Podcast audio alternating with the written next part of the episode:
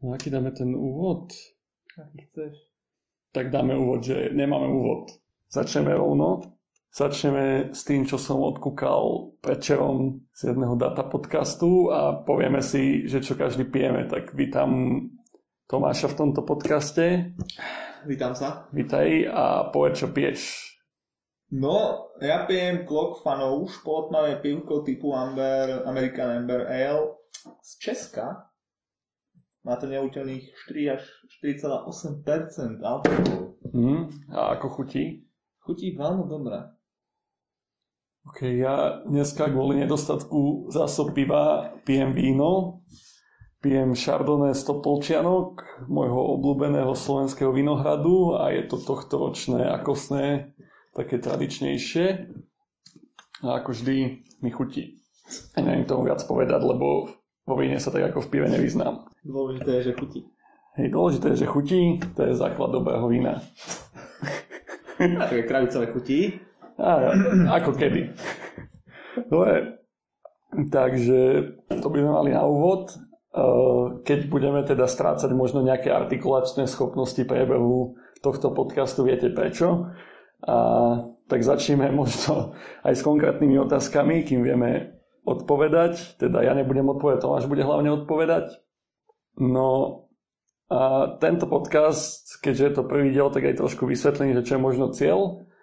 A to je možno informovať či už študentov alebo potenciálnych študentov, čo sú na stredných školách, alebo aj firmy a teda, aký je život na STUčke, na našich fakultách, aký je život po ňom, aký bol život pred ním, aké majú motivácie ľudia čo tam študujú, čo tam idú študovať, čo tam vyučujú, alebo majú s tým proste niečo spoločné. A Tomáš je človek, čo spolu zakladal v podstate naše Združenie Národtechnickej excelencie, preto je aj prvým hosťom a je, už to, je to už absolvent. Tak a poďme ale po poriadku. Ja som rád, že si spomenul život pred STU a život po STU a odmyslel si si život cez STU, keďže tam tomu, toho životu nie je. K tomu sa, tomu sa dostaneme, k tomu to nám povieš viac ty. No ale začneme teda nejak chronologicky možno. Aj tak sa budem no, snažiť ísť, aj keď možno Narodil som sa 92. Až, až tak nemusíme ísť do detailu a môžeš to spomenúť, eh, lebo to bude možno obsahom tej mojej otázky, že ako si vlastne skončil na tej STUčke, na akej fakulte, ako sa ti to podarilo? A ako som skončil na STUčke? Popravde som celkom dlhý čas vo som živote chcel programovať, aj keď som sa zameriaval na programovanie hier, ale som ešte nevedel čo to programovanie podľa je. A na strednej som sa s tým programovaním doznámil viac a rozhodol som sa ísť na vysokú školu, kde sa naučím programovať. Povedal som si prihlášku do Žiliny a povedal som si prihlášku na fitku, kde som dostal informácie, že to sú jedny tých najlepších škôl, čo sa týka informatiky. Bol som prijatý na obi dve, keďže fitka bola lepšia, podľa mňa. A podľa toho, že som sa dočítal, tak som sa rozhodol ísť na fitku. A prečo si chcel ísť na najlepšiu fakultu a nie na hociakú? Pretože som sa chcel niečo naučiť a niečo dosiahnuť. že nemal si motiváciu proste ísť si po papiere. Nie, keď som chcel papier, tak môže ísť na hnojárinu Nitre. Hej, hej. Chápem. A tak chvál si o hrách. E, tá tvoja prvotná motivácia teda bolo fakt, že naučiť sa chodiť hry, nebolo ne- za tým niečo viac? Alebo bolo to fakt taká tá fascinácia tým, ako tie hry fungujú? Takže som hry hrával skoro celý svoj život, nakoľko sme mali v rodine počítač, pretože matka potrebovala k práci, ešte aj za doby, keď počítače mali 2 megabajtové ramky a podobne. Zažil som si Windows 3.11, kde boli fakt okná, a iba okná, Dali sa otvárať. Nie, tie boli stále otvorené. To bola obrazovka rozdelená na 9 okien. V jednom si mal office. To si už ani ja nepamätám. Tam nebolo žiadny, žiadna plocha, že desktop, tam boli To bolo doba okna. pred štart menu. Áno, tam, ne, tam nebola plocha. Proste 95 myslím, že prišlo štart menu, to tento v tej boli fakt iba okná, doslova, že okná. Ako keby si mal 9 prečinkov otvorených, nie? Tak to vyzeralo. Nebol to prvý multi-desktop systém vlastne? To je možné, ako... Každé okno možno má byť vlastný desktop. No. Viem, viem, že veľké feature v tej 3.11 bolo to, že to malo podporu LAN a dokázal dokonca prihlásiť na internet, aj keď v tej dobe ešte internet nebol. Ale zažil som si aj dial-up modemy v neskôrších rokoch, bolo to veľmi zaujímavé. Ale keď som strašne veľa času strávil hraním hier, tak som si pod programovaní predstavoval práve tie hry a práve to je to, čo ma zaujímalo. Aj keď teraz viem, že programovanie môže byť aj o inom. No, čiže to bola tá motivácia, prečo si išiel na Fidesteu Uh, možno teraz preskočme ten stred, k tomu sa ešte dostaneme, ale skús nám na začiatku zhrnúť, že čo si si odniesol, keď si z nej odchádzal, čo si si odniesol z tvojho štúdia. Uf, no dobre, čo si odniesol, tam bolo mnoho vecí. Uh, Fitka učila dosť technické veci, ale učila aj čo by som nazval takú nie až technickú teóriu, tým svojim systémom, o ktorom sa možno určite porozprávame, ako to tam funguje, naučila aj tvrdej realite. A je dobré, že takto robí, že človek si potom naozaj odniesie toho dosť a mimo technických vedomostí. No a čo sa týka tej techniky, tak tam to bolo vážne veľa, nakoľko na fitke sa učilo všetko cez vážne kódenie asi v štyroch paradigmách, z databázy, siete, ako developovať software, aké sú všetké metodológie, ako robiť user interface, a ako sa tam zameriavalo na user experience, mali sme tam hodiny nejakej psychológie, hlavne, že sa týkalo sociálnych sietí, alebo ako to nazvať. To bol predmet, na ktorom sme zistili... A v polovici semestru sa nás niekto spýta, že ako sa to volá, a jak sme na to nevedeli odpovedať. Ale bol to, bol, to, bol to geniálny predmet, o tom. Ako to meno nebolo podstatné, ale ten predmet bol dobrý a zabrdalo tie psychológie a to sa potom človeku hodí neskôr v živote, hlavne keď chce vyjednávať plat a podobne. Alebo aj keď chcete prenášať veľa stoličiek, tak aj to sa vám hodí. Lebo na jednom cvičení sme ich, sa ich nanosili dosť keď sme mali stavať efekt, čo naj, najrýchlejšie väžu sa mi zdá, alebo čo najvyššie. Hej, hej, hej, mali sme rozdelené na dve skupinky a vlastne na nás profák vysvetlil, ako funguje ľudská mentalita, keď nám dvom skupinkám dal tú istú úlohu bez toho, aby sme vedeli, že robíme to isté a povedal nám, že nemôžeme sa rozprávať. A nikto nezačal uvažovať nad tým, že možná tá druhá skupina robí to isté a že sme si mohli navzájom pomôcť. No, to tak ukázalo taký ten, ten bias, že každý si hrabe na seba, pokiaľ nie je nejaká veľmi dobrá komunikácia alebo nie je to, kto by to riadil. To bolo veľmi zaujímavé to zažiť. Ale hej, vo fitka mi dala strašne veľa v tom, že mám veľký rozhľad. Ale aj teraz, keď som v práci, tak môžem prísť ako dizajner aj s programátorskými problémami, môžem prísť za architektom a doslova mu začať nakladať do jeho práce a spôsobu, akým navrhol databázu. A je to práve kvôli tomu, že o tom navrhovaní databázy niečo viem. Nehovorím, že teraz mu hovorím, že všetko má zle, ale zvyknem si všimnúť nejaké veci, ktoré si on nemusí všimnúť, nie pretože by sa mu to nepodarilo, ale proste stáva sa. Predsa len tvorenie softvéru je tímová práca a to, že dokážem zabrnúť do každého takéhoto topiku je úplne geniálne a otvára to strašne veľa možností v budúcej práci nakoľko som nebol zamestnaný ako dizajner, dokonca ako ani programátor, dokonca ako ani architekt pôvodne, ale tieto dvere ostali otvorené a podarilo sa mi tam zmeniť pozíciu. Tak to si možno odniesol, spomenul si teda nejaké technické skily, nejaké uh-huh. netechnické skily, bolo to ešte širšie, ale dobre, niečo si si odniesol, ale predsa len ťa to stalo nejaké roky, tak možno, uh-huh. že čo ti fitka zobrala. Čo mi fitka zobrala? Fú. Okrem teda mozgových il, buniek a pečenie trocha. Ale... Il, il, ilúziu perfektného sveta. To je to, čo som, na čo som narážal, že fitka a človeka naučí realite. To tam tak naozaj bolo. Bolo nutné eh, programovať v noci a bolo nutné pracovať na zadaniach, ktoré nemuseli byť dobre navrhnuté, nemuseli ani mať nejakú podstatu. A niekedy to bolo fakt šialené pracovať v takých podmienkach, aké tam boli. E, väčšina ľudí pracuje na fitke uh-huh. popri štúdiu už, ty si, ty si do toho nešiel. Aspoň pokiaľ viem, že možno ku koncu je už nepamätám si dobre, ale viem, že minimálne počas bežného štúdia si nepracoval. Áno, moje prvé tri roky bakalárske som nepracoval, nakoľko som sa snažil sústrediť na štúdium, čo mi až tak nevychádzalo. sem tam som trošku viac pil, podobne. Predsa len nejaký život treba. A predlžoval som o jeden semester, kde som mal zapísaný už iba jeden predmet. On to si počítal ako denné štúdium, čiže som na ten predmet aj chodil, ale bolo to fakt raz do týždňa na pár hodín, takže som popri tom už mal aj full-time job a to už som pracoval, ale dovtedy nie. Dovtedy som si to nemohol dovoliť. Nemohol si si to dovoliť možno časovo, mm, ale pokiaľ viem, aj inak si si to možno nemohol dovoliť. Viem, že aj doteraz sú problémy s ubytovaním, aj som o nich veľa počul, aj som ich veľa videl.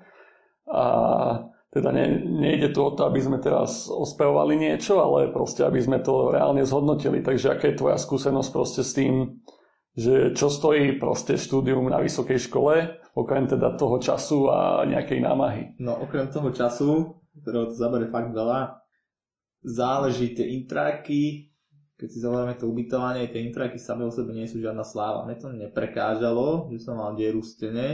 Našťastie som nemal dieru v posteli, ale počul som už o takých prípadoch.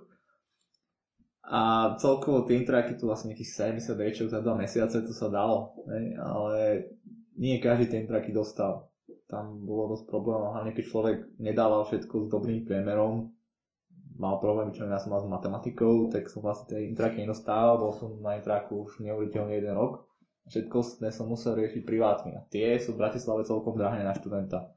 Že aj keď som si našiel nejakú jednu izbu iba, tak mesačne tých, tých 200 až 300 to mohlo stáť, či nie boh čo, iba za ubytovanie, samozrejme bez nejakého príjmu.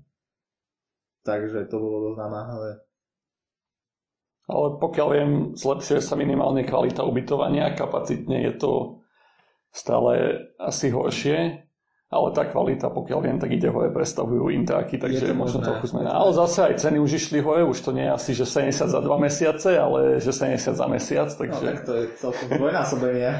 Hej, tak a, je to už pár rokov, čo ja si ty vlastne študoval. Ja som vlastne mal až druhý rok a práve vtedy už nejaké veci tam boli zrekonštruované, ešte neboli miestnosti, ale bol tam nový nábytok. Čiže boli, mali sme dieru v stene, tam, kde mala byť zástrčka elektrická, ona tam vlastne aj bola, nebolo bezpečné ju používať, ale mali sme nový nábytok, ktorý mi nejak nezavadzal, lebo bol veľký ako kokot a tá miestnosť bola dosť malá.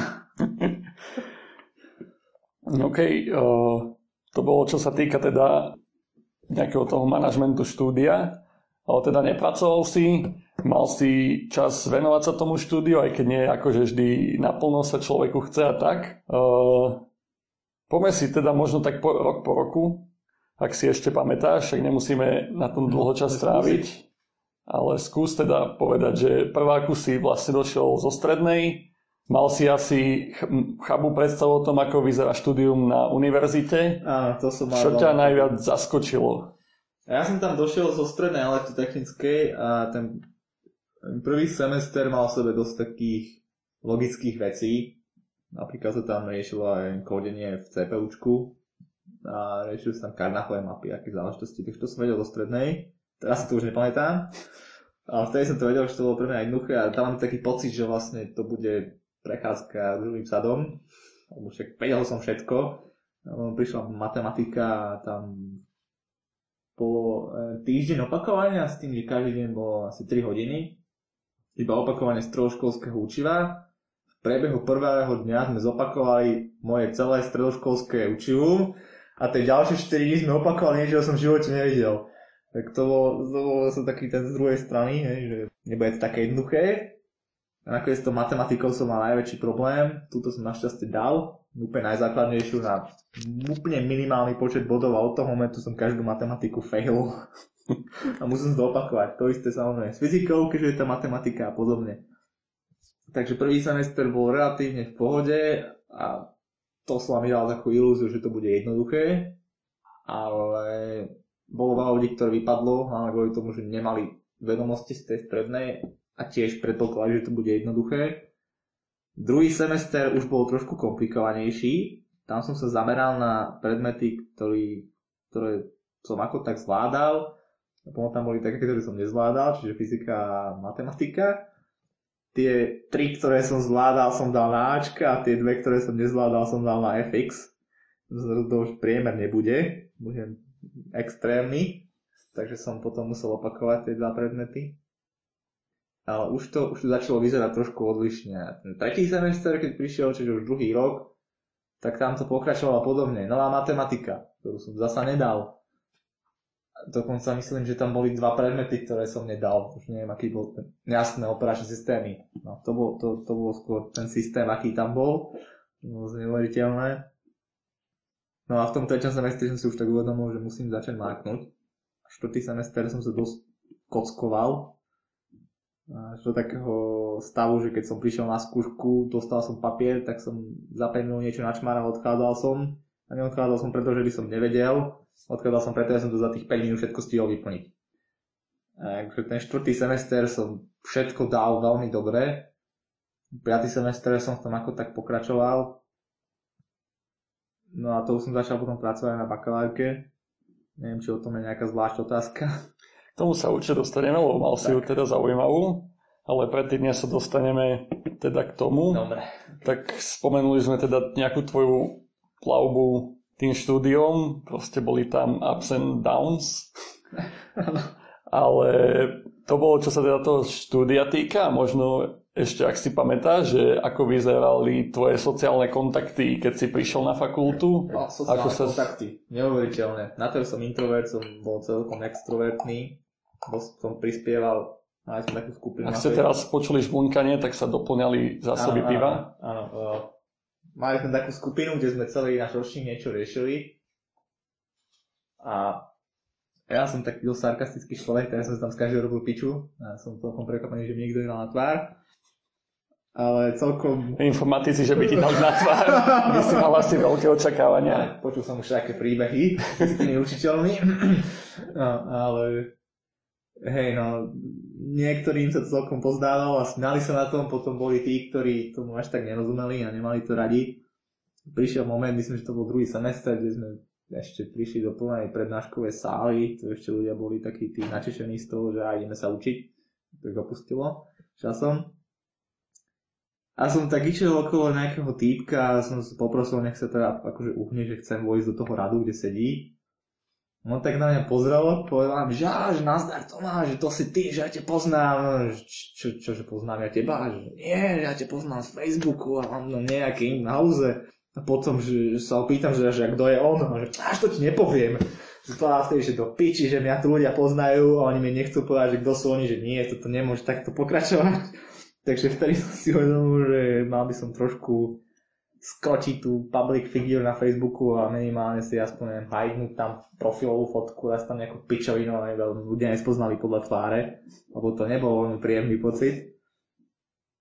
Ale dosť, dosť ľudí ma tam poznalo a spoznal som tam aj ja dosť veľa ľudí, s ktorými som stále v kontakte ako tak.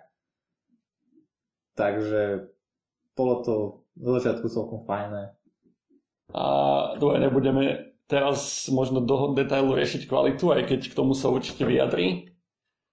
Ale mňa skôr zaujíma, že či vidíš vôbec zmysel v dnešnej dobe prednášaní, keď máš na nete proste v podstate všetok materiál, či už vo forme prednášok alebo iných materiálov, že možno ti stačí osnova, vieš si to nájsť sám, alebo teda dať linky na toto a potom už iba viac menej diskutovať a riešiť. Áno, prednášky je ako celkom podstatné. Jasné, že niektorým ľuďom sa to viac páči na internete, ale tá vysoká škola...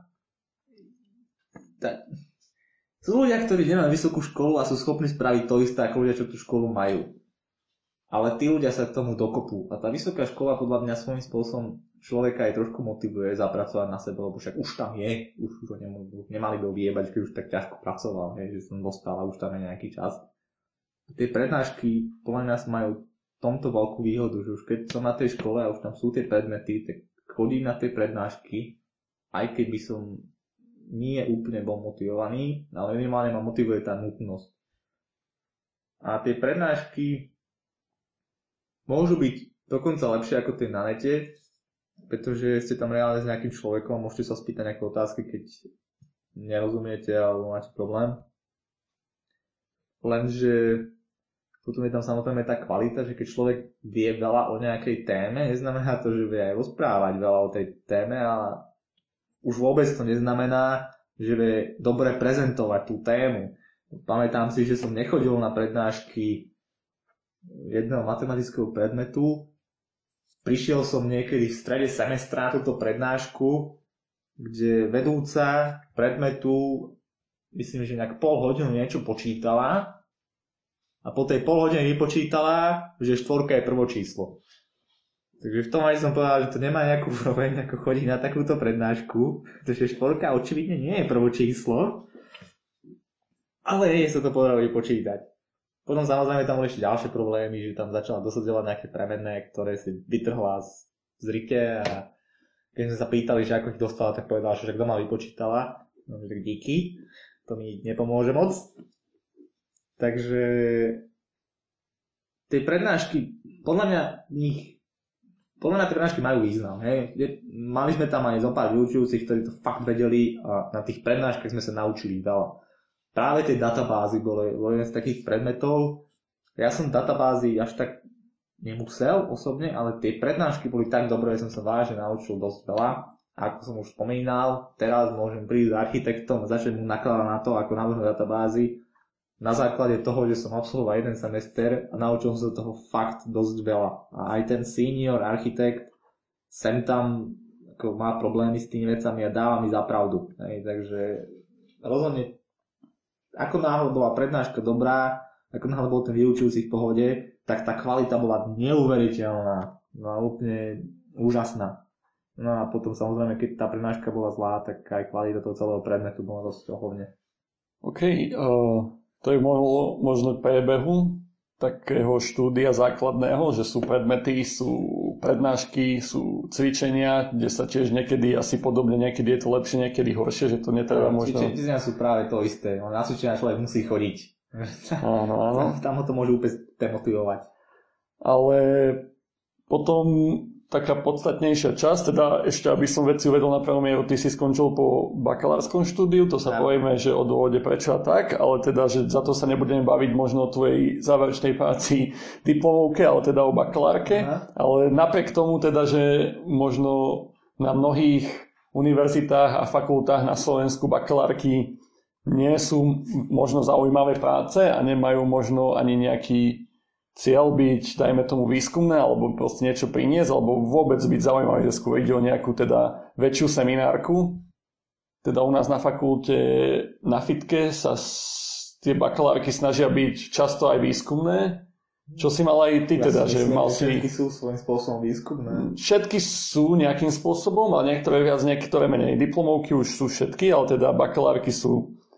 A teda ty si mal aj pre mňa zaujímavú tému, Uh, skús teda popísať, čo si robil na tej tvojej bakalárke. Ja, ja som ako celkom rád, že na tej fitke bakalárky samotné dokážu byť veľmi výskumné, nakoľko na iných školách to tak nie vždycky je. Ako som sa dopočul od študentov iných škôl, keď chceli odo mňa pomôcť ich bakalárkami, ktoré boli veľmi vtipné. Ja si nepamätám už presný názov, ale myslím, že to bolo... Nikto si nepamätá svoj Motiv- názov motivá... bakalárky na fitke. Motivácia študenta v interaktívnom vzdelávacom prostredí, alebo niečo také. A do slovenčiny preložené teda. A motivácia študenta v interaktívnom vzdelávacom prostredí. OK, je to slovenský jazyk, ale skús to povedať. No, no jasné, vysvetlím. Mali sme tam taký systém, ktorom sa, ktorom sa vypracovali úlohy, boli hlavne programátorské, a niekto pozná Coding Academy, alebo ako to je? Code Academy, Coursera. Coursera nie, skôr Code Academy, že hey, sú nejaké, proste nejaké, nejaké zadanie a vypracuje sa na to algoritmus. Prípadne sa to potom neskôr e, zväčšilo a boli tam aj matematické úlohy a bol to proste systém, ktorom mali študenti sa e, možnosť otestovať a chceli to aj zaužívať, aby to bolo normálne, oficiálne ten nástroj, ktorom sa študenti preverujú. Len pre doplnenie tento systém sa stále používa a už bol premenovaný kvôli nie veľmi dobrému menu, kvôli nejakým nedostatkom, ale k tomu sa asi dostaneme. Ale teda stále okay. sa systém používa už sa posunul akože Dobre, ďalej. Geniál. No a bola taká úloha, že teda tí študenti tam sú, ale neriešia až tak moc tie úlohy. Až tak čo keď sme sa pozreli na to, ako ich namotivovať ale je to myslené skôr tak psychologicky, nie že im teraz začneme dávať viac bodov alebo niečo, ale aké elementy by sme mohli zahrnúť do tohto toolu, bola to vlastne webová aplikácia. Web stránka pre normálnych ľudí. Dobre, čiže web stránka, ktorá je trošku komplikovanejšia, čiže sa s nej stáva aplikácia. A aké elementy alebo aké prvky by sme tam mohli zakomponovať, aby to tých ľudí namotivovalo k tomu, aby, aby viac používali tento... On sa to vtedy volal Píplia, takže budeme volať Píplia. Aby viac používali Pípliu, aby tam riešili viac úlohy, aby sa nevzdávali, keď im to nevychádza, lebo niektoré tie úlohy boli fakt ťažké a bolo veľa námahy treba na to, aby boli vyriešené, čo samozrejme znamenalo veľa času, ktorý tam nebol, podobné. A to bolo moje zadanie, teda skúsiť nejaké psychologické fintičky, ktoré by tých študentov namotivovali. A ja teraz tak skočím do toho konca, ale mne sa strašne páči, že keď som to už teda po tom roku spravil a mali sme uh, to IT SRC, to bolo To je výskumná konferencia, konferencia študentov na fakulte. Jasné, no, tak, tak, tak, akože mini konferencia na tej fitke a bol som tam, mal som tam panel a tam som rozprával o tej pípli a v nejakom bode tam došla za mňa nejaká študentka, hovorila mi, že že áno, že videla tie elementy, bolo to úžasné, že strašne to pomohlo. A potom prišiel nejaký ďalší typik a ten tam tiež úplne tam rozímal, že to bolo krásne, úžasné, že proste moja práca ho namotivovala, aby všetky tie úlohy splnil, aby tomu investoval čas a teraz mal Ačko z toho. A to bol úplne krásny pocit, keď ja som vlastne tomu človeku nič materiálne nedal, iba som mu tam pomohol ho namotivovať k tomu, aby on sa zlepšil v programovaní. Tie úlohy, ktoré riešil, boli práve programovacie, takže to bolo úplne krásne. Takže myslím, že tá téma bola výborná a som rád, že som ju mal. Som rád, že som mal takého skoro vedúceho, ako som mal, ktorý mi s tým fakt pomohol. Takže som s tým spokojný. Skončil si teda bakalárským štúdiom, si teda bakalár informatiky. Bacil som. Bacil si a potom si teda, už ako si spomínal, začal si pracovať vlastne, keď si končil štúdium. Mm-hmm. A ako máš pocit, že ťa to štúdium už konkrétne na tú prácu, teda o tej prvej sa bavme ešte, čo si začal Aha, robiť, okay. pripravila? No, neviem, či to môžem povedať ako na prvú. Mňa zamestnali ako, no, tá rola sa volala Metric Specialist a išlo o to, že som dostal 50 GB databázu plnú confidential údajov o pracovníkoch interných, o projektoch, o táskoch, o všetkom, na čom sa pracovalo v celej korporácii na globálnej úrovni.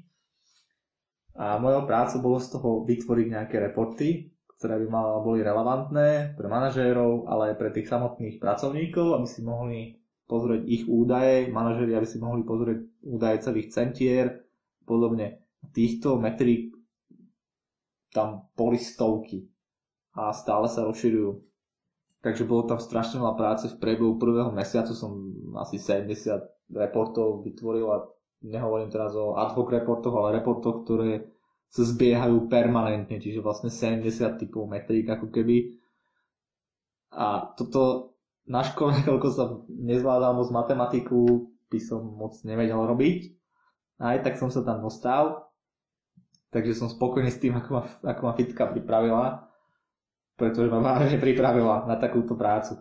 A čo ešte lepšie, že keď už som tam bol, tak tým, že som mal technické skúsenosti z viacerých aspektov, teda som vedel aj tie databázy, aj to programovanie po viacerých paradigmách, myslím, že po fitke som zvládol asi 11 programovacích jazykov, tak som sa veľmi jednoducho dokázal posunúť ďalej že táto rola bola síce geniálna, ale nebola úplne tá moja. A vedel som sa tejto korporácii posúvať ďalej na základe svojich skúseností, ktoré sa nadobudol počas štúdia. Stal sa som mňa developer a nakoniec sa zo mňa stal dokonca designer, ktorý rieši user experience. Ale popri tom ešte developujem, pretože mám tie skúsenosti a maličký tým a celkom sa hodí, keď ešte tam niekto developuje navyše. Takže som spokojný s tým, čo Fitka spravila. Mm, a v tom dizajne mm, teda si sa snažil niekedy zapojiť napríklad to, čo si sa naučil pri tej bakalárke, že skúšal si Jasné, niekedy použiť UX na motiváciu? Áno, áno. Berem to, berem to všetko v úvahu, aj keď mali sme taký plán, že použijeme tú gamifikáciu, ktorú som osobne používal v bakalárke dosť veľa aj som si overil, že teda ako funguje. Ale nedostali sme sa až tak tým projektom, respektíve k projektu, ktorý by celý od motivácií, ale minimálne to beriem do úvahy a keď robím nejaké, nejaké tie webové stránky alebo aj webové aplikácie, tak prihľadám aj na tú psychológiu, aj na to, ako ľudia pracujú a celkom im pomohlo to, čo som sa naučil počas tej bakalárskej práce. Aj keď nie úplne. Predsa len dizajnujem trošku niečo iné, ako tú motiváciu samotnú, ale uh, je tam tú motiváciu vidieť väčšina ľudí, keď si predstaví informatika, tak si asi predstaví kódera. Sám si spomenul, že aj stále programuješ teda, mm-hmm. píšeš aj kód, ale teda už sa možno posúvaš niekam inám a ma, toto si možno viacej ľudí neuvedomuje, že teda v informatických pozíciách sú aj nejaké iné joby, tak skús teda popísať, že čo je takou náplňou tej nekoderskej časti toho jobu. Ja to poviem takto. U nás v korporácii všetci začínajú ako takí základní kódery webových strán, čiže HTML, CSS. Nazývame ich webbuildery, pretože stavajú weby. To je slova. A z tejto pozície sa všetci dokážu pohnúť. Dokážu sa pohnúť technicky, čiže si zdokonalujú svoje skily, pridávajú tam viac jazykov, pridávajú tam zložitejšie a komplexnejšie algoritmy, alebo sa môžu posunúť v rámci soft skillov Čiže také veci ako leadership, management a podobne. Čiže všetci ľudia viac menej začínajú ako technici, ako informatici. Nie úplne experti informatici, ale takí začiatočníci. A je na nich, či sa pohnú ďalej informatickým smerom, alebo sa pohnú smerom lídovania ľudí. Čiže informatik nemusí byť ten, čo sedí za kompom a kódi. Informatik môže byť aj človek, ktorý má pod sebou tým takýchto ľudí, ale sám on vlastne kodiť ani nemusí v niektorých prípadoch. On to môže iba manažovať, lídovať, viesť tých ľudí, pomáhať im. Máme tam jedno skvelého team lídra na poschodí, ktorý je úplný, úplný guru v soft skilloch. Človek dokáže argumentovať, diskutovať, je nehorázne dobre asertívny, no aby som, že správne asertívny, že tomu rozumie, čo ten pojem znamená. Neviem, prečo táto mačka skáče po stole. Áno, máme tu mačku, sa volá Mačo. On by vám aj zamňaukal, on malo mňauka, takže vás pozdravuje. Informat- nie je dobré škatulkovať informatikov, ako áno, sú stereotypy a niektoré sú pravdivé, naozaj sú, sú informatici, čo kódia až špajzy a penici a neviem kde. A, ale sú ľudia, ktorí sa z týchto pozícií posunuli ďalej a stále môžu ostať v technických prácach alebo v technických oddeleniach, ale pritom už nemusia reálne byť tie technické typy a pracovať s technikou priamo. Ja tiež ako dizajner stále kodím, ako hovorím u nás málo, ale čoraz viac vecí doslova delegujem. E, moja práca je navrhnúť nejakú stránku, a nie ju nakódiť.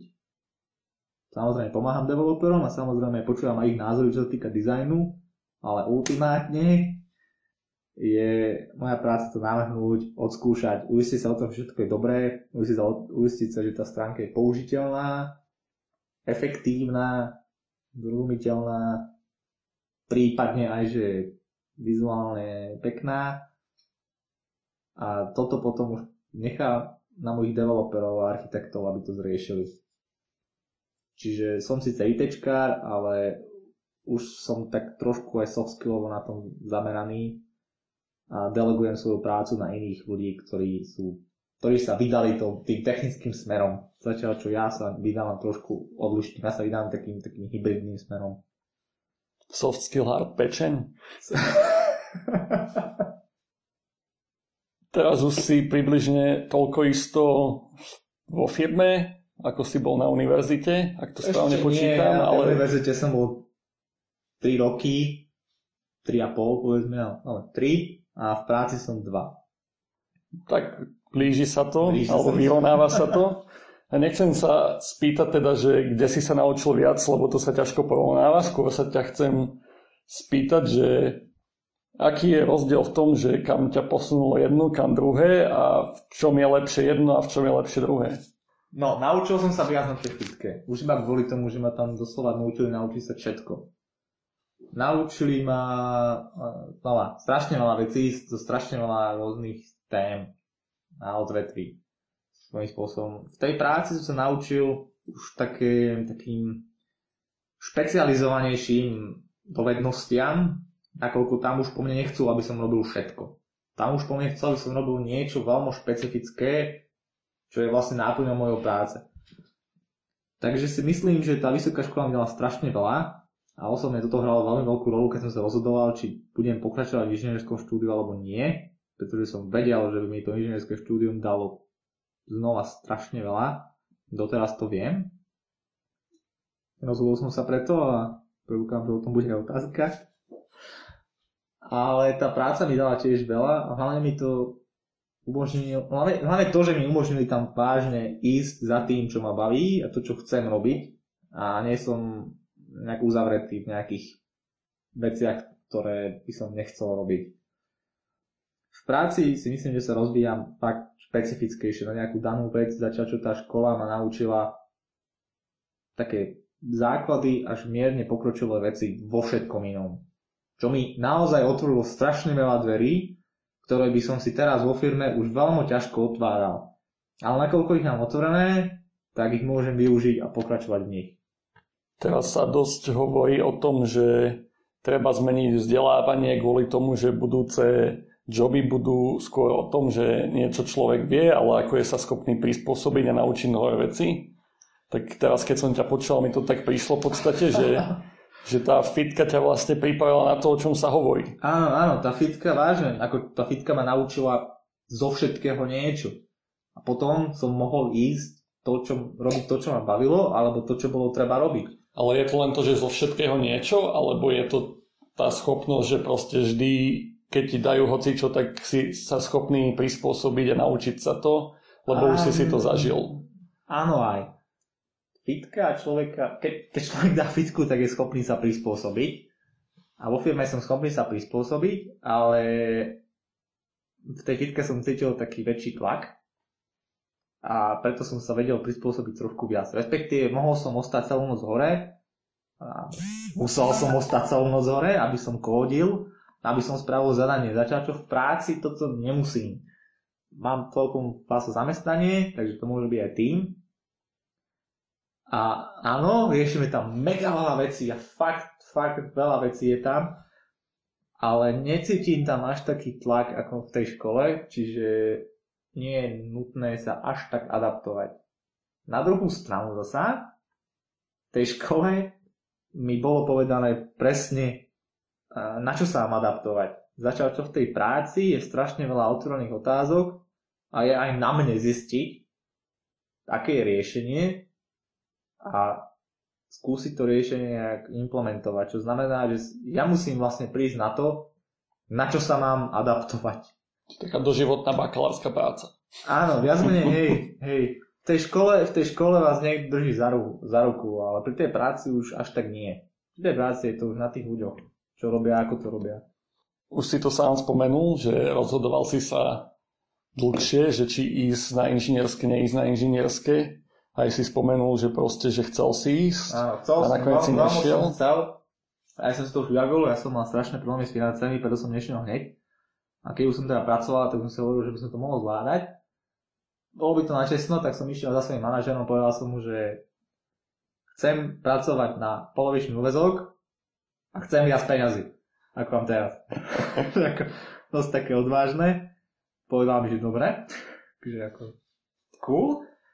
Ale potom prišiel ten čas, ja som si aj podal prihlášku a mal som sa aj zapísať. Ja som si tak začal rozmýšľať, že dobre, pôjdem teraz na ten polovičný úvezok, budem zarábať relatívne OK, aby som prežil, ale rozmýšľal som nad tým, že naučím sa, naučím sa strašne veľa nových vecí. Ale z môjho pohľadu, k čomu mi to bude? Ja som na tú školu išiel, aby, mi to, aby som sa naučil dostatok vecí, ktoré mi otvorili dvere k možnostiam. Keď sme sa tým zamysleli, tak to už som mal. Už som bol v práci, ktorá ma bavila a tí manažéri nado mnou boli spokojní s tým, čo robím a nevadilo im, keď som začal riešiť trošku nejaké iné veci, ktoré neboli úplne môjho náplňou práce, podporovali ma v tom. Čiže z môjho uhla pohľadu som tie dvere mal otvorené. a nepotreboval som otvárať ešte viac dverí. Tak, tak veľmi skrátene takto by som povedal, že tá škola už splnila to, čo mala. Čo si ty od neho očakával? Teda? Áno, áno už, už, už splnila to, že mi umožnila ísť do zamestnania s tým, čo chcem robiť vo viacerých témach, čiže mohol som fakt skódiť, alebo aj ten dizajn robiť, alebo nejaké databázy, alebo aj siete, whatever. A nepotreboval som od tej školy viac. Už som bol spokojný, už som mal dobrú prácu a už som sa mohol rozvíjať v nejakej špecifickej veci. Keď som teraz išiel na tú školu, tak sa naučím ešte viac toho a mám ešte viac príležitostí, ale ja do každej novej príležitosti by som išiel ako, ako začiatočník, ako junior. Začal, čo keby som ostal v tejto práci, tak sa môžem z toho juniora začať šplhať na seniora. A to som aj spravil. Zostal som v práci a teraz som viac menej jediný UXák na našom oddelení, ako keby celom svete. Takže myslím, že celkom fajn. Nelákalo ťa možno pokračovať tej bakalárky? Predsa len to bola zaujímavá téma, že ten výskum ťa áno, nechytil. Áno, lákalo ma to strašne. A aj som, aj som si kúpil doménu a server som si platil každý mesiac, kde som chcel pokračovať v výskume na veľmi podobnú tému tomuto, ale zahrnul som tam už aj hry nakoľko ma hry celkom Chcel som motivovať hrať hry. chcel, som, chcel som otestovať tú motiváciu však aj pri hrách, ale ne, nenašiel som si na to čas práve kvôli tomu, že, som, že ma tá práca tak chytila a že mi tam umožnili títo ľudia nado mnou ísť za, za mojim snom a riešiť veci, ktoré som chcel. Takže som sa tie nové veci učil. Učil som sa ten UX design, čítal som si, pozeral som si, chodil som na konferencie, ktoré boli zaplatené a podobne takže som nemal čas pokračovať v výskume. Teraz, už to je nejaký rok a pol od, to, od toho momentu, keď som si povedal, že ten výskum nedám, tak teraz uvažujeme v týme, že by sme mohli niečo začať skúmať. Nebola by to motivácia až taká, ale bolo by to správanie, bolo by to správanie ľudí na webe. A časom by sme mohli začať aj tú motiváciu znova skúmať. Čiže táto téma sa ešte môže otvoriť kľudne v budúcnosti. Ale to teraz v danom momente ju otvorenú. OK, posunul by som sa ešte možno k takému poslednému, predposlednému okruhu otázok. Prebrali sme univerzitu, prebrali sme tvoju prácu. Si taký trošku aj špeciálny host, lebo si v podstate spoluzakladateľ nášho národa technickej excelencie. Ja som si až teraz uvedomil, že som vlastne nás nepredstavil na začiatku ani nič, ale dobre, ale teda si spoluzakladateľ tohto nebudem teda možno opisovať, že ako sme vznikli, že to spomen ty do akej hĺbky chceš, ale že skôr sa ťa pýtam, že prečo si do toho šiel. Prečo si do toho NTE? Zaujímavá otázka. Predtým, ako vzniklo NTE, sme si tak povedali jedného dňa v krčme, lebo však všetky dobré nápady sa rodia buď v sprche alebo v krčme. Prípadne, keď sa človek sprchuje v krčme, tak to je úplne dokonalé. Že všetci ľudia, ktorí sa niekam dostali, boli niečím motivovaní. A zvyčajne to niečo bol niekto, že buď nejaký čo rodič, súrodenec, nejaký dobrý kamarát, nejaký učiteľ, niekto ich v živote motivoval. My si povedali v tejto krčme, že čo ak tam akože sú ľudia vo svete aj na týchto školách stredných na Slovensku, ktorí majú potenciál, ale nemajú tú motiváciu, pretože nikto nepomohol. Tak sme si povedali, že pôjdeme na nejakú školu, nakoniec sa vybrala stredná odborná škola v Handlovej, kde nám aj umožnili prísť a pokúsime sa nejak odprezentovať študentský život, pracovný život, nejaké rady, ako pokračovať, rady, ako sa lepšie učiť, respektíve ako sa učiť bez toho, aby sa človek učil. Je to možné, dá sa to, prezentoval som o tom. A mne sa to strašne páčilo z toho uhla, že to pomôže tým študentom budúcnosti a, a tvoríme tým lepšiu, lepšiu budúcnosť aj Slovenska. A NTE vidím ako, ako presne toto. Sice jeden aspekt NT je taká tá halus že študentského života, ktorá je síce zábavná, ale mňa to baví oveľa viac, čo sa týka pomáhania študentom. Čiže oveľa viac ako, ako ísť si vypiť do baru, ma baví ísť prezentovať nejaké škole alebo im spraviť workshop, čo sme už tiež robili, pomôcť tým študentom alebo im aj iba dať kontakt, nech ma nakontaktujú, keď majú nejaké problémy, čo sme už párkrát stalo, že mi napísali, že niečo nevedia, či to bolo technické, alebo dokonca aj soft skillové, čo som bol prekvapený, že ma niekto nakontaktoval, ako sa má s niekým porozprávať, ale stalo sa to a som vždy rád, tak viem pomôcť, nie je to vždy možné, ale som rád, že minimálne sa o to tí ľudia zaujímajú. Takže preto som preto som s týmto NTčkom spokojný a preto som aj pomohol pri, zači- pri začiatku a stále sa vlastne o to staráme spolu. Si už asi spomenul taký náznak toho, že sa tomu venuješ za to, že chceš pomáhať možno mladším alebo teda menej skúseným podľa toho, ak sa človek na to pozrie. Ako to vnímáš k vzťahu naspäť k e, fakulte, k univerzite tvojej? Lebo akože jeden z ďalších aspektov toho NT má byť proste budovanie komunity či už študentov alebo absolventov STU. Čiže berieš to aj v rámci tohto nejako? Je to pre teba dôležitý aspekt? Je to pre mňa dôležitý aspekt. Ako som už hovoril, že ja som na začiatku tej školy strašne populárny a to mi pomohlo, lebo som mal strašne malo ľudí, ktorí mi mohli pomôcť, taktiež som sa snažil pomôcť aj, aj im, čo mi pomohlo od tohto dňa, lebo doteraz mám kontakty na ľudí, ktorým som pomohol a potom im pomohli aj mne a podobne. A myslím si, že táto komunita je veľmi dobrá vec. Dokonca aj ja som mal takú trošku psychologickejšiu tému a bavil som sa aj so študentmi psychologických fakult, respektíve s učiteľmi. A verím, že potom aj tie diplomovky sú už oveľa psychologickejšie niektoré. A bolo by dobré, keby na nich spolupracovali ľudia z iných fakult. Čiže aj takíto informatici, ktorí sa zaujímajú skôr tú informatiku, a potom môžu byť aj nejakí tí psychológovia, ktorí riešia také psychologické veci, ale môžu spolupracovať popri tom a to je úplne úžasné. Takže vidím, vidím v budovaní komunity veľký zmysel, avšak to trošku obávam, že to nebude až také jednoduché, ako by sa mohlo zdať, ale dúfam, že, že sa to podarí a že budú, budú študenti spolupracovať oveľa viac, že dokonca aj tie, tie práce budú spoločné a že nebudú musieť byť podelení ľudia aj na bakalárkach, ale že sa normálne stretnú študenti iných fakult a budú robiť spolu jednu bakalárskú prácu, ktorá bude vážne výskumná a pomôže vo výskume a pomôže aj ďalším ľuďom, ktorí prídu po nich. Máš ambíciu možno, no toto je v podstate taká forma aktivizmu, uh, že ano. máš nejakú ambíciu aj nejak meniť systém, či už to bolo na univerzite, či to je v práci, systém, či to je na Slovensku? som menil párkrát, matka mala výstu, dal som mi sedmičku. No to nie je zmena, to je upgrade. Nezmenil si to na alternatívny systém ako Linux alebo OS X. To by bol downgrade zase ako... Dobre než začneme tu flame hory, takže, takže skúsme sa pomenovať, že politickému systému, aby sme nespôsobili náhodou flame war. Politického systému. Nie politickému, priamo myslím, akože kľudne sa môže aj politike ano, dotknúť, ale myslím fakt aj tak v práci, alebo na univerzite, alebo hoci kde, kde si, že... Ale záleží, záleží ako. No to je na tebe, že ako. A že či vôbec chceš, to bola ja, tá otázka. Ja si myslím, že to, čo robíme, môže zmeniť celý systém a som za to, aby sa ten systém zmenil k lepšiemu. Ale to si vyžaduje spoluprácu aj ľudí v tom systéme. Nemôže teraz prísť nejaká externá sila a všetko riadiť. To si vyžaduje pomoc aj ľudí, ktorí vedia, mm, lídujú ten systém a sú jeho súčasťou.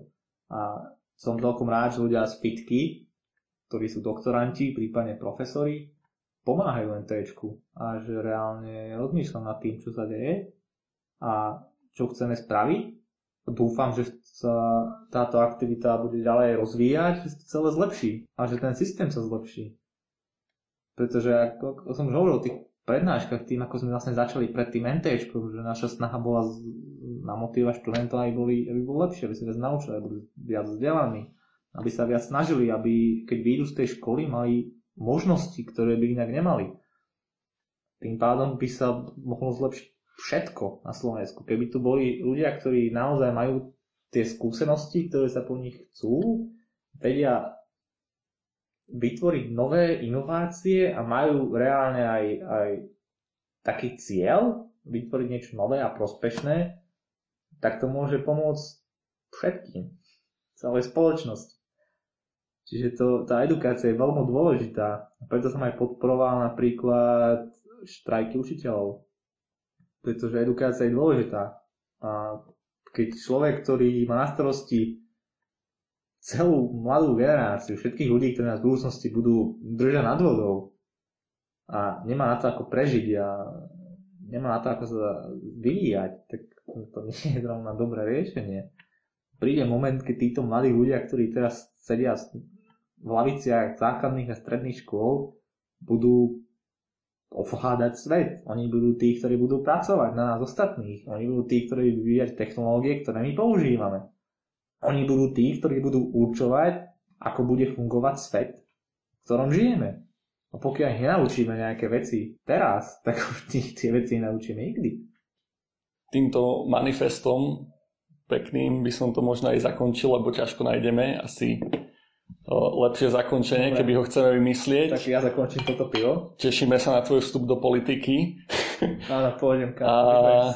Ďakujem teda, že si došiel a my budeme spolupracovať aj naďalej, budeme sa snažiť prinášať aj ďalšie podcasty, možno niekedy budeš ty moderátor, možno niekedy budeme spolu.